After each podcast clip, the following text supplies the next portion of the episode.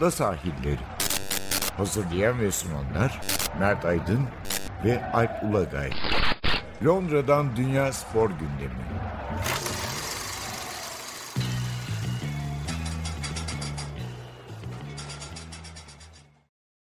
Ada sahillerine hoş geldiniz. Ben Alp Ulagay.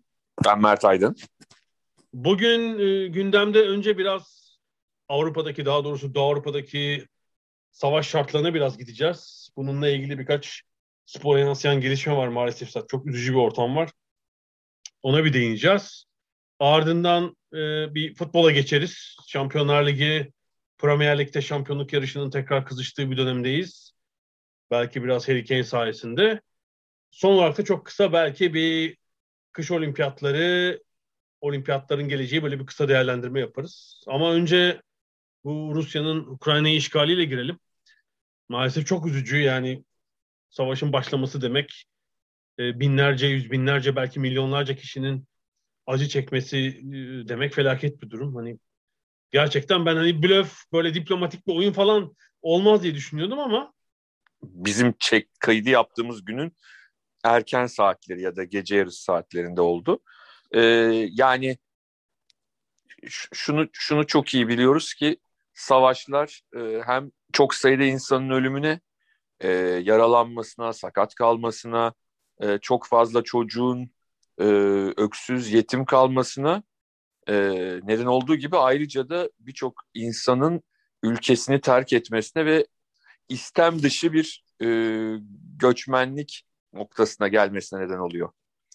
E, bu maalesef e, çok acı bir nokta ama burada herhalde en çok korkulan şey e, Rusya'nın Ukrayna'ya girişinin ardından e, yaşanacak gelişmelerin ardından yıllardır olmayan bir global savaş korkusu.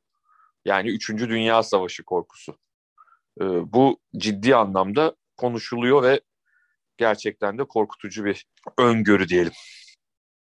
Evet yani umarız tabii oraya kadar gitmez en kısa sürede hani bir İnşallah tabii. ateşkes ve diplomatik çözümle iş yatışır. Ama bundan emin olamıyorum gerçekten bu durumdan. Hani Rusya'nın 2008 ve 2014 olimpiyatlarının hemen ardından da bir takım askeri harekatlara girişmiş olması böyle hani bunun gayet planlı olduğunu da gösteriyor. Bir olimpik ateşkes ardından bir askeri müdahale. Önce evet. Gürcistan'a sonra da Kırım'a değil mi müdahalesi olmuştu. Evet hatta şöyle diyenler de var yani Çin'i kızdırmamak için olimpiyat sırasında e, bu işe girişmedi şeklinde hani çok ciddi yerlerde yazılan e, görüşler de var. Evet ilginç tabii hani Rusya kendi de başarılı bir ülke ayrıca. Sporcularımızı izleyelim. Sonra cepheye gidelim gibi çok garip bir anlayış olabilir. Ee, tabii spora yansımaları var. Rusya e, şimdi başka dünyanın başka bir yerindeki savaş gibi değil. Afganistan, Suriye falan olduğunda da korkunç e, acı bir ortam oluştu gerçekten. Yani hem belki yüz binlere varan kayıplar bir de milyonlarca kişinin e, sığınmacı, mülteci durumuna düşmesi söz konusu oldu. Ama spora bir doğrudan etkisi yoktu tabii oranın mesela. E, bunun öyle değil tabii. Rusya'nın olduğu bir ortamda hem ülke içindeki hem uluslararası spor müsabakalarını etkileyen, etkileyen bir ortam oluşuyor açıkçası.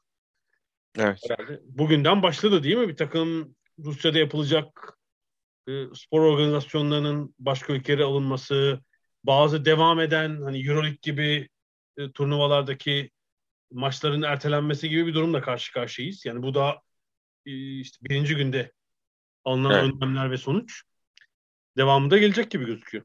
E, Dünya Kupası playoffları var. Hem Rusya'nın hem Ukrayna'nın e, yer aldığı. Yani ilerleyen günlerde daha farklı şeyler de göreceğiz. Çünkü atıyorum Euroleague'de sadece Rusya var mesela. Hani hiç Ukrayna takımı yok.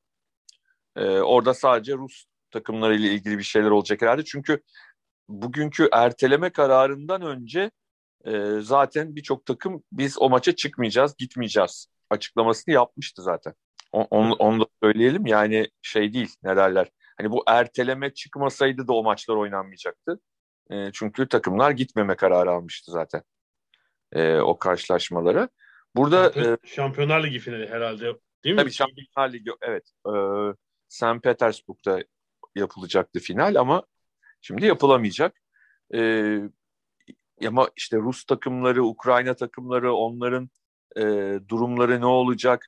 E, bireysel sporlarda onlarla ilgili bir işte Rus e, sporcularla ilgili zaten bir takım hani yaşanan sıkıntılar vardı ama bu gelişmeler onların da e, bu tip organizasyonlara katılmasına engel sayılacak mı?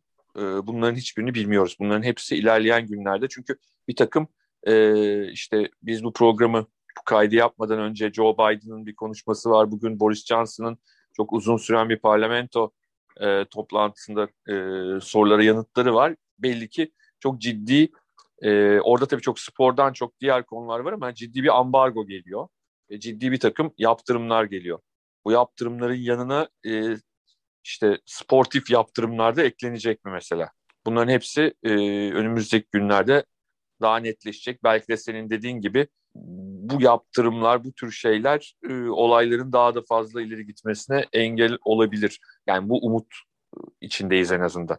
Böyle bir savaş durumunda zaten hani spor ikinci plana düşüyor ama bir takım etkilenecek spor dalları var. İşte kayak Dünya Kupası gördüm. Sanıyorum bir ayağı Rusya'da. Şu an tabii kimse bilmiyor. Dünya Kayak Federasyonu'nda orada evet. yapılmayacağına evet. dair bir şey söyleyebilmiş değil. Yani bugünden zaten Formüla var. Formüla var tabii ne olacak? O belli değil. Ee, Sebastian Vettel bugün hemen bir açıklama yaptı. Gitmeyeceğim, gitmem diye değil mi? Gitmem diye yani Rusya'da. Bunlar ilk şeyler zaten hani. Şu anda zaten herkes şokta. Ne kadar tahmin edilir bir şey de olsa e, özellikle işte ge- geçtiğimiz günlerde Putin'in yaptığı e, açıklamalar, Biden'ın yaptığı açıklamalardan sonra hani artık bekliyorduk. Hayır, hangi gün, hangi saat olacağını bilmeden her an olabilecekmiş gibi ama yine de olana kadar ya belki olmaz diye bir umutla herkes bekledi. E, şimdi işte biraz onun şokuyla bugün ilk e, şokla yapılan açıklamalar var. Ama önümüzdeki günlerde daha ciddi ve net şeyler yapılabilir. Hatta bugün sabahtan itibaren Rusya Grand Prix'sinin e, kaldırılıp yerine Türkiye İstanbul Grand Prix'sinin e, konulabileceği bile konuşuluyordu. Bu arada Ukrayna takımları için tabii her şey durdu. Daha doğrusu Ukrayna sporu için. Hı hı. Hayat tamamen durmuş durumda. Yani yapacak bir şey yok herhalde şu anda. Tabii. Ee, futbol veya diğer spor dallarında. Futbolda Avrupa kupalarında hiç takımı kalmamıştı Ukrayna'nın ama tabii kendi önemli bir ligi var. Ona en az birer süreyle ara verildi. Ne zaman geri dönülebilir de bilmiyoruz. İşte zaten yabancı oyuncular da yardım çağrısı yapıyorlardı bugün. Brezilyalılar hani bizi buradan kurtarın diye. Uçuşlar durduğu için e, şu an çok yapacak bir şey yok. Gözüküyor ki. Evet yani işte bazı Rus oyuncuların ilginç e, açıklamaları oldu hani beklenmedik şekilde. Savaş istemiyoruz, savaşı hayır diye. Hani onların akıbeti ne olur o da ayrı mesele. Onu da ilerleyen günlerde göreceğiz. Yani, böyle durumda en zoru içeride muhalefet çünkü. Tabii tabii tabii. Yani bunu bastırmaya hazır bir iktidar var zaten. Evet yani e... iki ülkeden biri olmayınca daha doğrusu üçüncü bir ülkeden e, barış yanlışıyız, savaşa hayır falan demek güzel ama kolay tabii yani. tabii. Doğru. Yüzde yüz. Yüzde yüz. Yüzde yüz. Yani bizim buradan savaşa hayır dememizde e, kimse çok fazla bir şey demez. Çok fazla bize bir e, şey sıkıntısı olmaz ama özellikle Rusya'da şu anda bunu demek e, çok büyük sıkıntı ki bugün Moskova'dan gelen bir takım protesto görüntüleri ve orada e, barış yanlısı e, protestoculara yapılanları da gördük. Peki umarız en kısa sürede ateşkes ilan edilir ve çok fazla kişinin canı yanmadan bu durum sona erer e, diyorum. Başka bir şey söyleyemiyorum açıkçası.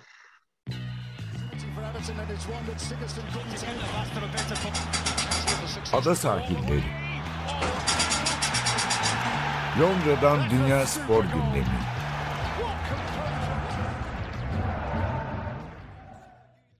Ada sahillerine futbola devam edelim. Futbolda hem Avrupa kupalarında yine maç haftasındayız. Şampiyonlar Ligi'nde son 6 turunda maçlar devam ediyordu. Avrupa Ligi ve Konferans Ligi'nde de son 16 playoff turunun rövanş maçları var bu hafta. Ne diyorsun? Şaşırtan bir şey var mı? Tabii şimdi e, Şampiyonlar Ligi'nde aslında hani geçen hafta biliyorsun bir e, 8 takım oynamıştı. Bu hafta bir oynadı. Burada tabii e, İngiliz takımları yine avantajlı sonuçlar aldı diyebiliriz. Yani Chelsea Lille 2-0 yendi ki e, muhtemelen onun için yeterli olacak. Yani çok küçümsemek istemiyorum Lille ama e, Chelsea gibi zor gol yiyen e, bir takım önünde 2-0'ı çevirmeleri çok bana kolay gelmiyor. E, geçen yılın şampiyonunun çeyrek finale çıkacağını ben düşünüyorum. Ki çok ilginç oldu biliyorsun. Hani Premier Lig'e de bağlayarak söyleyeyim. Hafta sonunda Lukaku'nun sadece 7 kere topla buluştuğu çok konuşuldu. Bütün maç boyunca. Santra'da. Ya, sana söylemeyi unuttum. Bir analiz şirketine şey yaptırdım ben. Bir analiz yaptırdım. Bir küçük bir para verip. Hani ben oynasaydım kaç kere topar değerdim diye. 6 çıktı, 6 çıktı sonuç. İnanılır gibi değil. Lukaku 6, ben 6. Nasıl olur dedim. Dediler ki hani bakmayın siz şişko falansınız ama başlama vuruşunu yapacaksınız bir.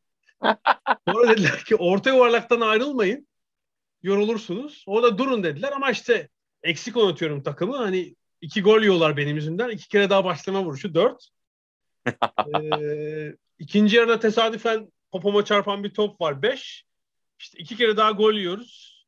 Pardon ne oldu? Kaç etti? Altı işte. Yani başlama vuruşları falan derken altı kere top değiyor bana. Çok yoruldum ama orta yuvarlakta da Çok yoruluyorum. Gerçekten o yedi inanılır gibi değildi yani. Ben inanılsın gelmedi. Üstüne zaten Tuhel biraz bence oyuncuyu da koruma anlamında Lille maçını Havertz'le başladı ve Havertz şey çok ilginç yani hani büyük maç olsun Havertz olsun yani. Hani Havertz aradaki maçlarda atmıyor ama e, böyle kritik noktalarda atıyor. Hatta e, BT'de maçı anlatan spiker espri yaptı golden sonra ilk golden sonra 7. dakikada oldu 8. dakikada oldu ilk gol. Dedi ki şanslı olsaydı bu bu golle hat-trick yapmış olurdu. Yani maçın başında o kadar pozisyona girdi ki hakikaten 8. dakikayı 3 gol atarak geçmiş olabilirdi Havertz. Ee, 2-0 Chelsea'yi çok rahatlatan bir skor oldu. Diğer İngiliz takımı Manchester United, Ronaldo'ya isyan var falan muhabbetleri arasında çok zor bir deplasmanda. Atletico Madrid deplasmanında gencecik Elanga ile o beraberlik golünü attı ve e, önemli bir avantajla Manchester'a dönüyor. Her ne kadar artık deplasman kuralı yok ama sonuçta deplasman golü kuralı hani Atletico deplasmanından e, beraberlikle dönmek bence hangi kural olursa olsun gayet de e, avantajlı bir sonuç diyebiliriz herhalde. Öyle bir şey. Bu ilk maçların yani 8 ilk maçın arasında tabii hepsini ben izleyemedim 90 dakika olarak. Herhalde 3 maç izlemiş olmalıyım. Yani bence en ilginci sonuç olarak pozisyon olarak herhalde Benfica Ajax'tı yani. Bütün evet evet. Tam onu söyleyeyim. Yani o maç e, daha eğlenceli maç kategorisine girdi öyle söyleyelim ve rövanş ortam da tabii Benfica o biliyorsun. Tabii tabii. Böyle maçlarda o Luz'da şey ortam yaratıyorlar yani. Tabii. Ortam yaratıyorlar 60 bin kişiyle. Hem pozisyonlar e, işte iki tane güzel gol var falan. Evet Haller e, her kaleye gol atarak tarihte yerini aldı yine. Ya burada şey üzücü. Çok kısa Türkiye'ye gelirsem yani biri Hollanda Ligi'nin biri Portekiz Ligi'nin işte öncü takımları. Avrupa'da da büyük geçmişleri var. Hı hı. Birinin 7 finali, öbürünün 6 finali var değil mi? Şampiyon kulüpler ya da işte Avrupa Kupası diyelim. 2 ve 4 kez kazanmış iki takım. Yani Türkiye Ligi ile yakın görüle yakın zamana kadar yakın gördüğümüz iki ligin temsilcisi bunlar. Yani şu iki takımın oynadığı oyun Türkiye Ligi'nde şu an herhangi bir takım herhalde oynadığı oyun çok çok üstünde. Tabii. Çok, yani çok yazık. Yani zaten Daha... buralara bir Türk takımının gelmesini pek beklemiyoruz biz yakın dönemde ama oyun kalitesi de müthiş fark var yani. Tabii tabii. Ya asıl acı tarafı Alp yani birkaç yıl önce böyle değildi ya hani e, şöyle bir şey değil yani hani mesela 80'li yıllarda bunu daha kolay içimize sindirebiliyorduk. Ya epey oldu ama işte Fenerbahçe bu Benfica ile yarı final oynadı. Tabii 9 sezon olmuş. Epey bir zaman ama hani 30 yıl değil yani işte 9 değil, yıl. Tabii, onu diyorum. Onu diyorum. E, e Beşiktaş'ın 11 puanla Şampiyonlar Ligi'nde grup birincisi oldu. Yani 4-5 yıl 5 yıl oldu. Hani çok öyle 120 yıl önce falan değil yani. Tabii 5 sezon önce işte evet. Evet yani hani oradan bu kadar çabuk bu duruma düşmek e, çok acı. Asıl sıkıntısı orada yani. Yani ilginçtir. Ajax şimdi deplasmandan beraberlikle dönüyor. Hmm, bakalım o 3 sezon önceki çıkardıkları mucizeyi çıkarabilecekler mi yani? Sanki kendi sahalarında biraz avantajlılar.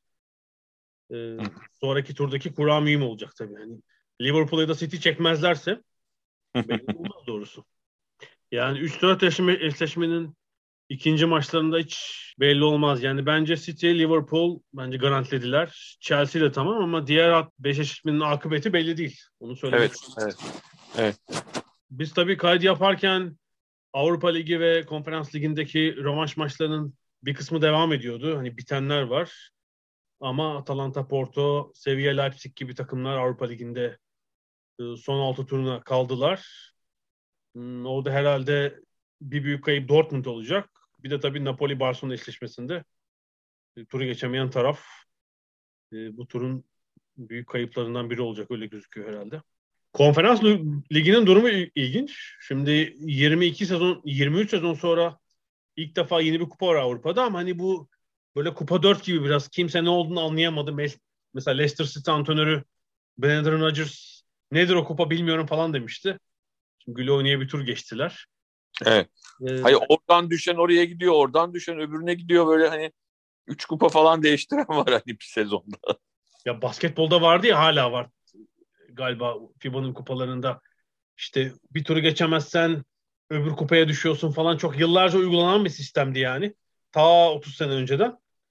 Futbolla tam o hale soktular yani. Hele bir de önelemelerde de biliyorsun oradan oraya sarkmalar, atlamalar falan olduğu için e, çok komik bir durum oluyor. E, Galatasaray'ı eleyen PSV Eindhoven bir alt kupada mesela. yani şimdi anlayan biri gelsin. Biraz alışmak zor olacak ama yani o 3 numaralı kupa bir sürü takım için de fırsat yani. Birden kendinizi kupanın favorisi olarak bulabilirsiniz. Hatta evet. belki Mayıs ayında kupayı kaldıran takım olarak görebilirsiniz. Böyle bir de fırsat. Biraz da Premier Lig'i atalım mı? Atalım, atalım. Birden şey 2-3 hafta içinde şampiyonluk yarışına bir renk geldi. Yani City'nin önce Southampton puan kaybı, geçen hafta sonu Tottenham maçı ve çarşamba akşamında Liverpool'un Leeds'i bombalamasıyla beraber işler biraz değişti. Yani Ocak ayı sonunda böyle bir 14 puan falan fark vardı hatırlarsın. Maç fazlasıyla tabii. Evet. Ya bu iş bitiyor, City bitiriyor galiba falan dedik. Birden bir umut doğdu. Açıkçası yani sezon erken bitmediği için şampiyonluk yarışında sevinçliyim.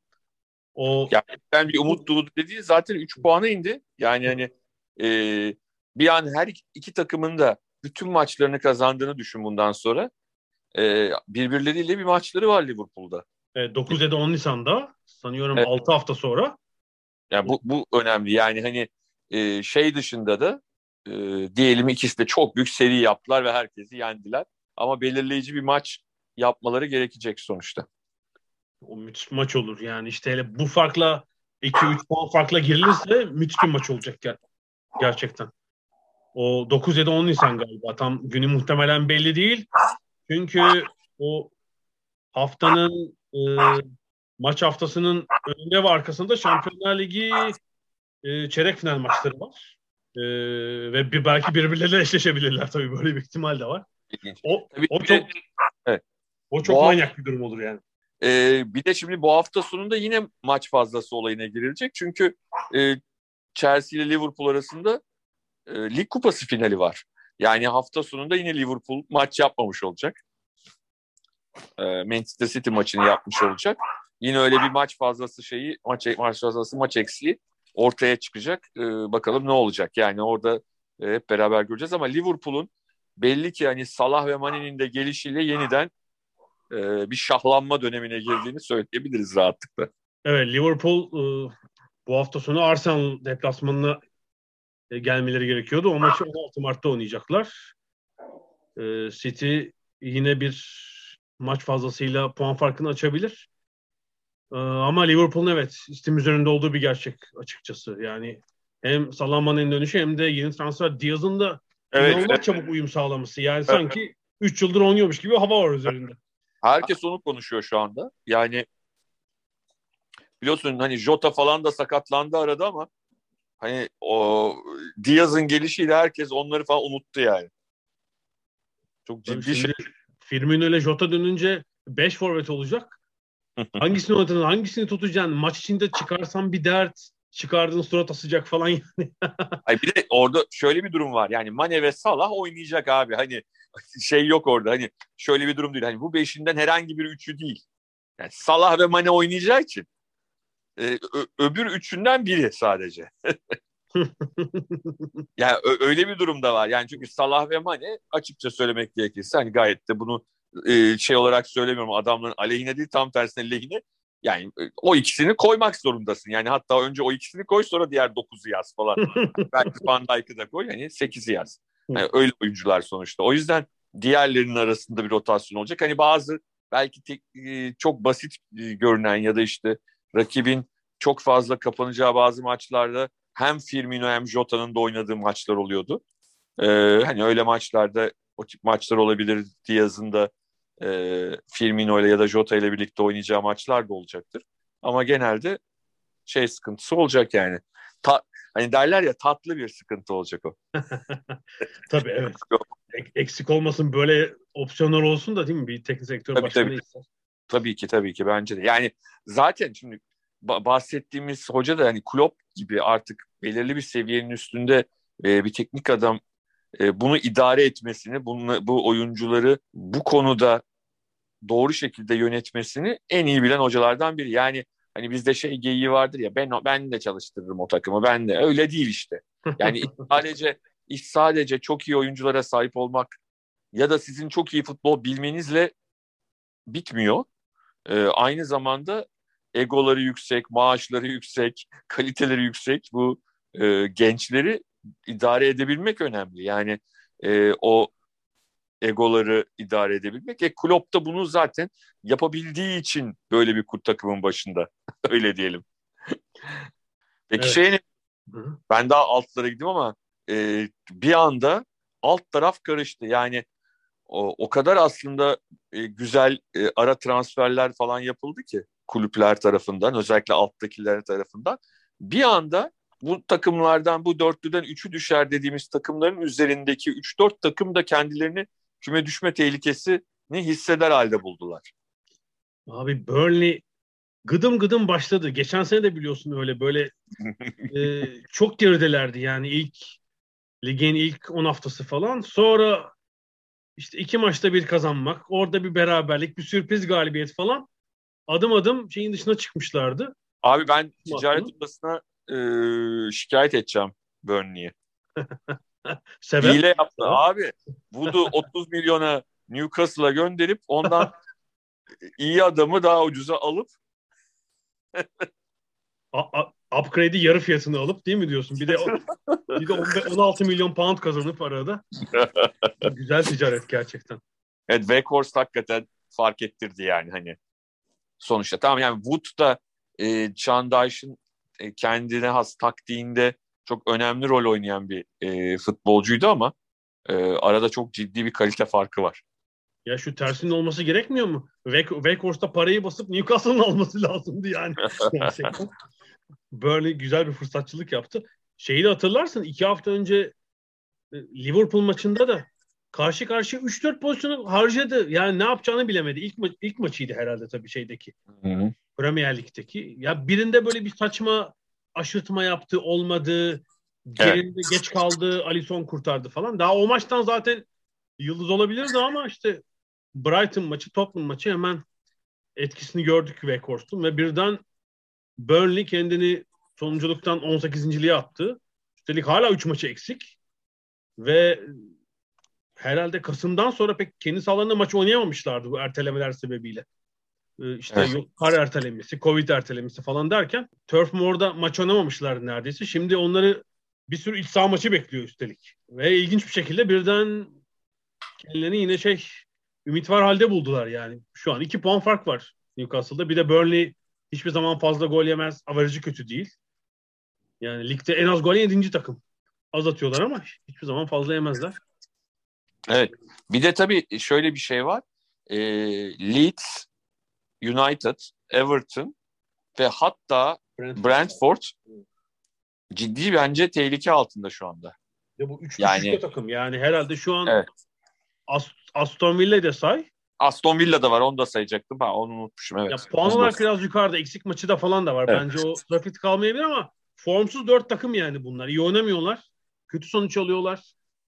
Ee, Leeds için tehlike büyük. Berbat bir avarajı var. Korkunç gol yiyorlar. Yine hani belki 8 olacak maçta Liverpool 6'da kaldı falan. Ee, büyük bir düşüş var Leeds tarafında yani fiziki olarak da oyun olarak da Hmm. berbat durumdalar. Yani böyle bir 2-3 hafta sonra Burnley ile kafa kafaya bulabilirler birden kendilerini. Evet, evet. Yani e, ciddi orada sıkıntı var. Hani Everton'da Lampard'la bir önce bir bir kazandı falan ama yok yani. Hani öyle sadece hoca değmesiyle e, bu dengesiz kadroyu e, böyle bir kazanan haline getirmek çok kolay değil sezonun ortasında. İşte zor yani böyle bir işte Gerrard'ın dokunuşuyla da Aston Villa bir 5-6 hafta iyi gittiler. Fena puan kazanmadılar. Sonra işte normal haline dönüyor takım zaten. Son 6-7 Evet, hafta çok kötü. Hmm, Everton'da Lampard'la çok yeni çalışmaya başladılar. Hani herhalde 3 maç mı oldu? 2 lig maçı oldu galiba. Bir kupa maçı falan var. Belki bir bu Mart ayında şeyini göreceğiz pozitif etkisini ama daha işte üzerine muhtemelen 7-8 maçlık bir periyot kalacaktır. Kolay olmayacak Everton'da işi. Yani birden evet o da dörtlü beşli bir yarış haline dönüşebilir gerçekten. Evet yani düşün Watford da maç kazandı arada. Geçen hafta sonu çok komikti. Norwich de galipti biliyorsun bir ara. Evet. Norwich Evet. kazanıyor, Watford arttı, işte Burnley kazandı falan derken bütün Newcastle puan puan aldı. Dipteki dört takım puan alıyor gibiydi. Norwich'in gücü yetmedi sonra Liverpool'a tabii. Ciddi bir can ağrıyla hareketlenme oldu. Doğru. Aşağıda herkesin bir kıpırdanması var. Ama sanki Şey ama Var. yani. Bu- geldikleri gibi gidecekler. Hani Ya o ayrı mesele Evet. ama hani biraz kıpırdansınlar çünkü hani e, böyle direkt teslim teslim olmuş halleriyle e, ligin de dengesini bozuyorlar. En, en azından hani mücadele ederek, gayret ederek bir çaba içinde oynarlarsa e, ligdeki diğer takımlar açısından da bence iyi olur. geçen haftanın belki en iyi en çarpıcı maçı City Tottenham maçıydı. Yani sezonun en iyi maçlarından biriydi belki de. Şey aslında üzücü yani. Harry Kane'in şu sezon öncesindeki hazırlık kampını kaçırması, sonra o transfer görüşmeleri falan derken Hı hı. sezona hazır, hazır girmemesi yani hem takımı hem kendisini hem ligi aslında çok etkilemiş. Yani 4 ayı falan kaybetti boşu boşuna herhalde. Doğru. Hazır Doğru. hale gelene kadar yani. Anca Aralık'ta falan o biraz işte bir parça kıpırdanmaya başladı. Şimdi belki formunu buldu. Ama yani Tottenham için geç tabii yani. Şu çok an. geç yani e, Manchester City'yi yendiler güzel ama hemen üstüne yenildiler yine yani. Burnley'e. Hani sonuçta nasıl diyelim yalancı bahar yani. Son 5 maç 4 yenilgi. Espirito Santo'nun son dönemi gibi. Zaten kon- basın toplantısında işte bir çıkış yaptı. Yani gerekirse giderim falan gibi. Bilmiyorum bir yönetime tavır mı koyuyor hani transfer istediğim transferleri yapmadınız falan ama işte oyuncular da aldılar yani. Bentancur, Kulüşevski geldi. Bir katkı veriyor. Yani City gibi olabileceğini düşünmesin zaten takımı. Ya da Chelsea gibi. Hani öyle bir mali kaynağı yok arkasında. Biraz eldeki malzemeden de bir şey çıkarmak zorunda. Tabii zirveye bu kadar olmak bence onun moralini bozuyor. Tabii. Yani şu eksik maçlar falan ben en azından Arsenal, United ve Tottenham'ın hani o ma- eksikler tamamlanınca kafa kafaya gelebileceğini düşünmüştüm. Bilmiyorum kaç hafta sonra tamamlanır ama işte Mart sonu belki kafa kafaya olurlar Nisan başında falan diye düşünmüştüm. Yani şimdi Tottenham emin olamıyorum. Belki yani birden beğenmediğimiz Manchester United orada birkaç puan farklı öne çıkacak yani. Doğru. Yani aslında öyle böyle dedik ama hani aldıkları puan olarak hiç de fena değil Manchester United Rangnick döneminde. Biraz Evet. acayip puan kayıpları yaptılar ama E, West Ham da çoğaladı çünkü. Onlar da limitlerine dayandı. O kadro Ya, ama normal yani West Ham'ın çok normal. Çünkü hakikaten sınırlı bir kadrosu var. O sınırlı kadrodaki iyi oyuncuların sakatlığı, formsuzluğu takımı e, net şekilde o üstteki yarış için etkiliyor. Yani orta sıralarda olsalar, alt, e, orta alt sıralarda olsalar orada bir sorun olmayabilir ama hani üst taraftaki yarış için çok kolay işler değil yani o kadroyla sezon başındaki formu devam ettirebilmek. Yani onların bir düşüş yaşaması normali işin. Öbürleri kadar geniş kadroları yok. Ya ben evet. hatta e, hep anlatıyorum ya burada bir tane West Ham'lı komşu var. Hı hı. E, Dick. Yani şey konuştuk geçen gün. Hani Manchester City'nin, Chelsea'nin e, hatta United'ın e, 14. 15. oyuncuları hani kadrodaki 15. 16. oyuncuları hani West Ham'da güle oynaya ilk 11 oyuncusu olur. Yani hiç yani, o, o, arada çok ciddi kadro farkı var. Tabii kesinlikle. Yani bu ara transferde de bir ekleme yapmadılar takıma. İşte yazın gelenlerden Vlasic'le Kral'da bir katkı vermiyor. İşte Zuma'nın bir katkısı vardı bu kedi olayına kadar. ee, geçen sene takıma katılanlar ya da önceki sezonlarda zaten takımdan oyuncuların ciddi katkısıyla buraya geliniyor işte. Bob'un. Evet ki Antonio'da biraz düşüş var sanki ama. Hiç e, alternatifi yok. O da yok çünkü yani evet. Tek başına boğuşuyor yani hala bir oyuna tabii etkisi evet. var da. kolay değil genç de bir oyuncu değil. Sanki hani West Ham orada evet yani dördün dışında kalacak gibi duruyor. Evet futbol bölümünü burada kapatalım. Aradan sonra en son olimpiyatlarla ilgili biraz sohbet edip programı bitireceğiz. Görüşmek üzere.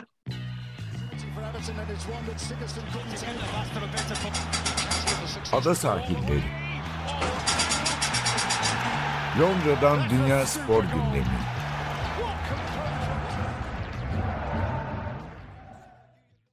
Ada sahillerine devam ediyoruz. Son olarak da biraz kış olimpiyatları konuşalım. Tıpkı geçen hafta söylediğimiz gibi. Pekin 2022 sona erdi. Neler kaldı, neler bitti? Bundan sonra kış olimpiyatları ne olur? Biliyorsun biraz ev sahibi adayının az olduğu bir olimpiyat. Yani yaz olimpiyatlarının daha fazla adayı çıkıyor da. Hı hı. Olimpiyatları yani bir sonraki ev sahibi belli. Mesela 2030 için Salt Lake City'nin ismi geçiyor. 28 ee, yıl sonra belki hı hı. Tekrar ev ya Orada şöyle bir avantajı var kış olimpiyatlarının. Ee, diğer olimpiyatlara göre daha sınırlı tesis gerektiren bir e, şey ve hani Avrupa'da ve Amerika'da ciddi şekilde hani bu işin uzmanı olmuş ve daha önce olimpiyat yapmış yerler var. Bazıları birden fazla yapmış zaten. He. Almanya'da, Fransa'da hı hı. Yerler var. Yani bunlar bir şekilde ilerleyen dönemde kurtarıcı olarak olayın içine girebilirler. Evet, ilginç bir Barcelona Andorra adaylığı var. Biliyorsun Pekin gibi. Barcelona'da kış olimpiyatları böyle bir soru işareti. Aa, su, yüzme de mi var falan diye sorabilirsiniz. İşte herhalde buz pistlerini yani kar gerektirmeyen sadece pist gerektiren etkinlikleri açılışı falan Barcelona'da yapıp Andorra'nın Pirene eteklerinde de kayak dallarını yapma gibi bir proje var. Alp ve kuzey disiplinini orada yapabilirler evet. Yani işte Pekin'de bundan çok farklı değil ama Barcelona ve kış olimpiyatları iyice böyle oksimoron gibi duruyor. Gerçekten. yani. Daha daha sonra da Antalya'da yapılacak falan.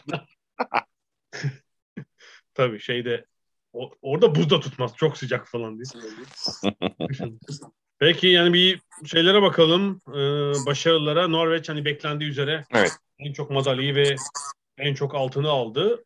Tahminlerin bir tık altında kalmış olabilirler altın rekorunu kırsalar da bence şeyden kaynaklanıyor. Bu cross country her zamanki şeyinde geçmedi. Orada beklentileri daha fazlaydı herhalde. Evet, evet, evet. Son mesela toplu start yarışında da e, Claybo bitiremedi falan yarışı zaten. Evet, çok sinirliydi zaten. Soğuk yüzünden soğuk yüzünden kısaltılan kış olimpiyatları yarışı ya. Bu da gerçekten çok acayip ya. 20 kilometre kısalttılar yarışı. Evet evet 50 yerine 30 kilometre gittiler evet. Bilseydik evet. katılırdık falan. Ama e, çok acayip bir şey vardı. Ne derler? Fırtına vardı ve e, yani orada da hani tamam zorlaştırmak güzel ama sporcuların sağlığı da önemli bence. Ya tabii şeydeki eski Star Wars 5'teki hot gezegenine döndü ya. Ee, şeydeki hot sistemindeki town town'larla neredeyse yarışacak sporcular o hale döndüler sarılmışlar zaten yüzler kaplanmış falan tanıyamıyorsun.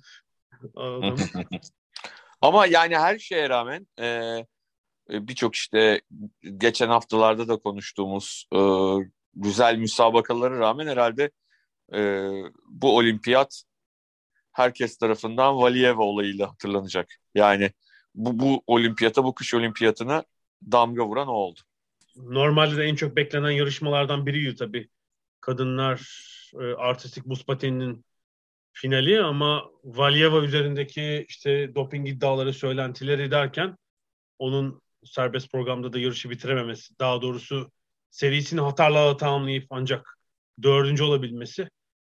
Evet, yani belki bu dalı tüm Pekin 2022'nin en çok konuşulan yarışması yaptı.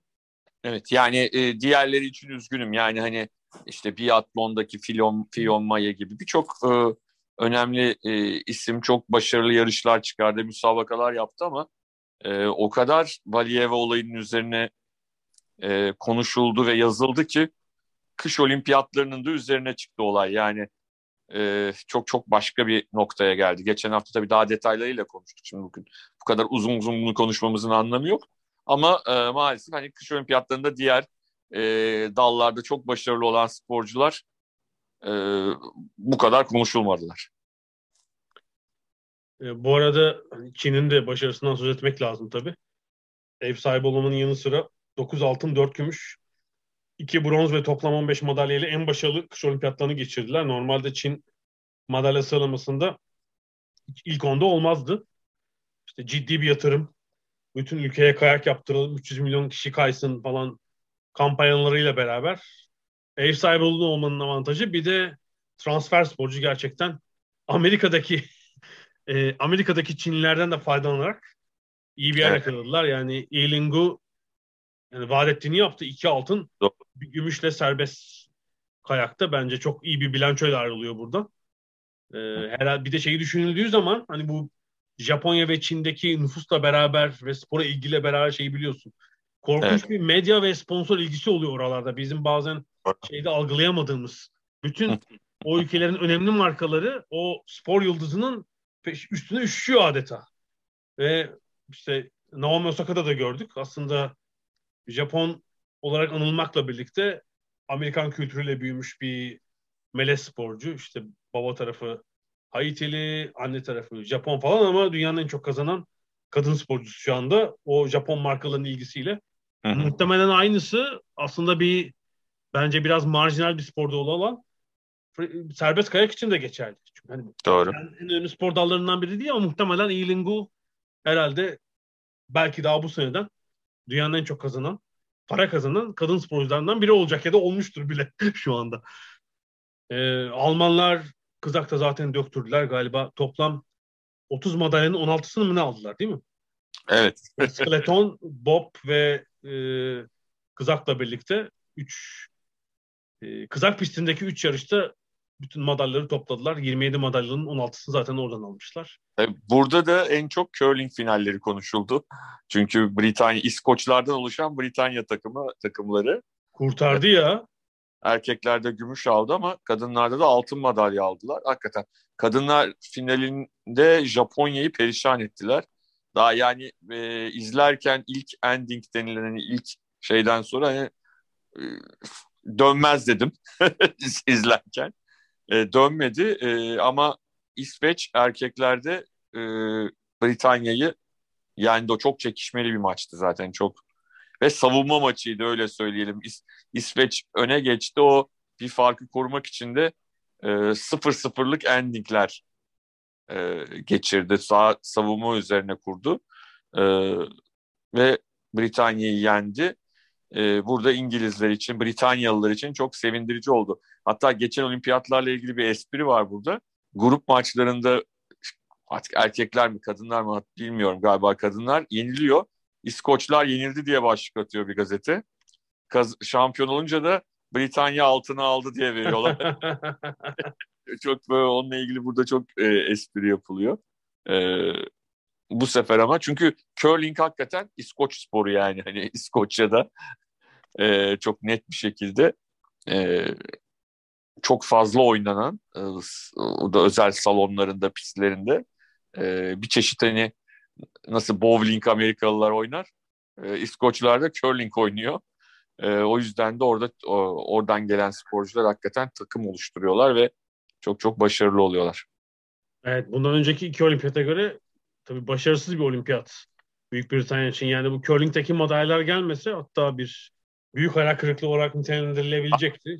İşte bu Lizzie Arnold falan da skeletonu bırakınca e, tabii. çok alternatifi kalmadı şeyin. Britanya'nın e, serbest kayakta da bir şey yok. Bütün iş curling'e kaldı yani. evet. Bunu omuzlamak curlingçilere kaldı. İki madalyayla atlattılar.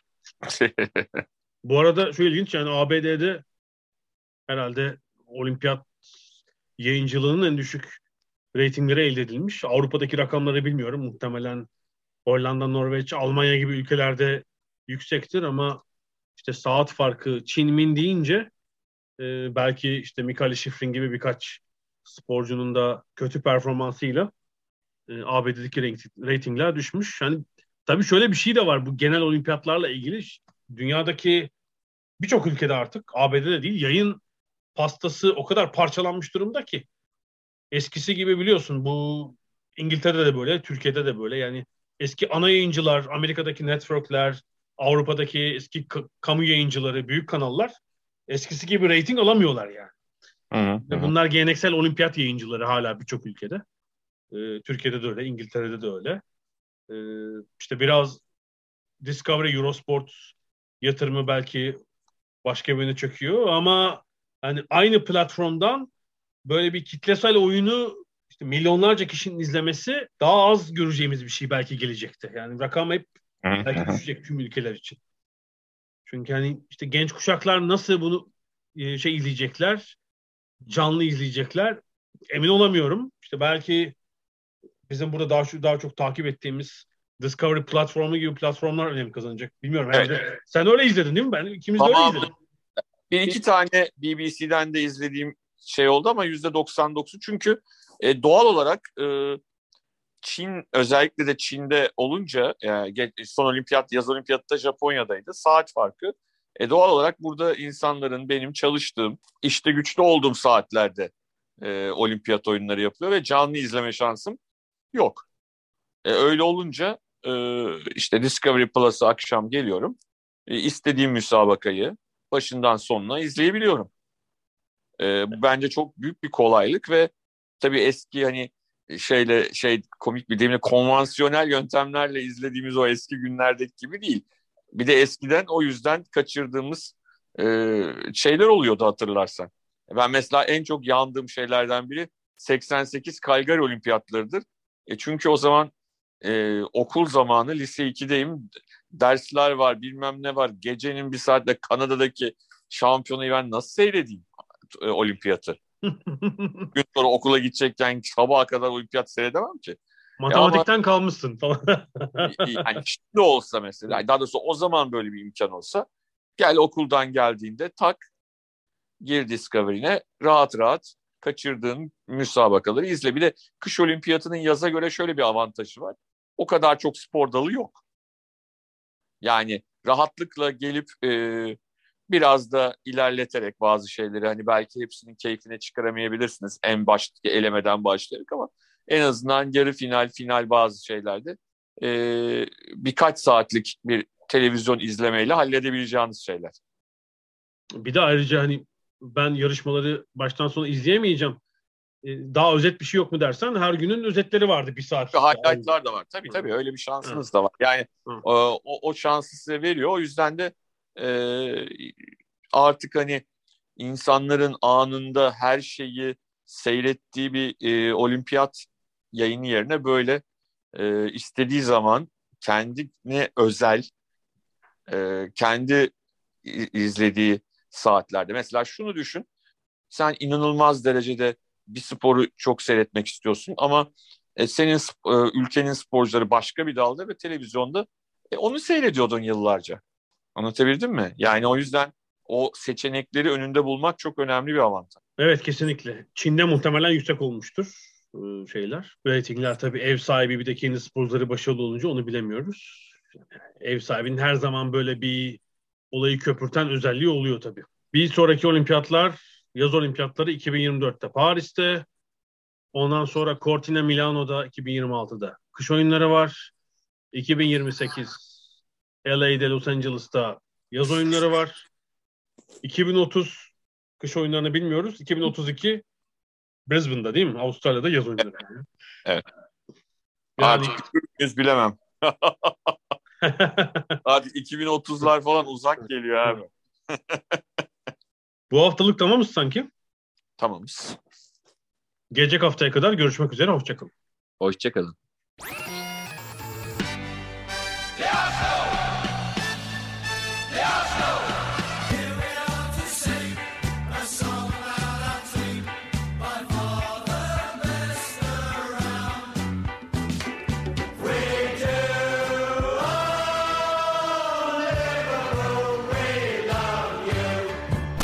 Ada sahilleri. Hazırlayan ve sunanlar Mert Aydın ve Alp Ulagay. Londra'dan Dünya Spor Gündemi.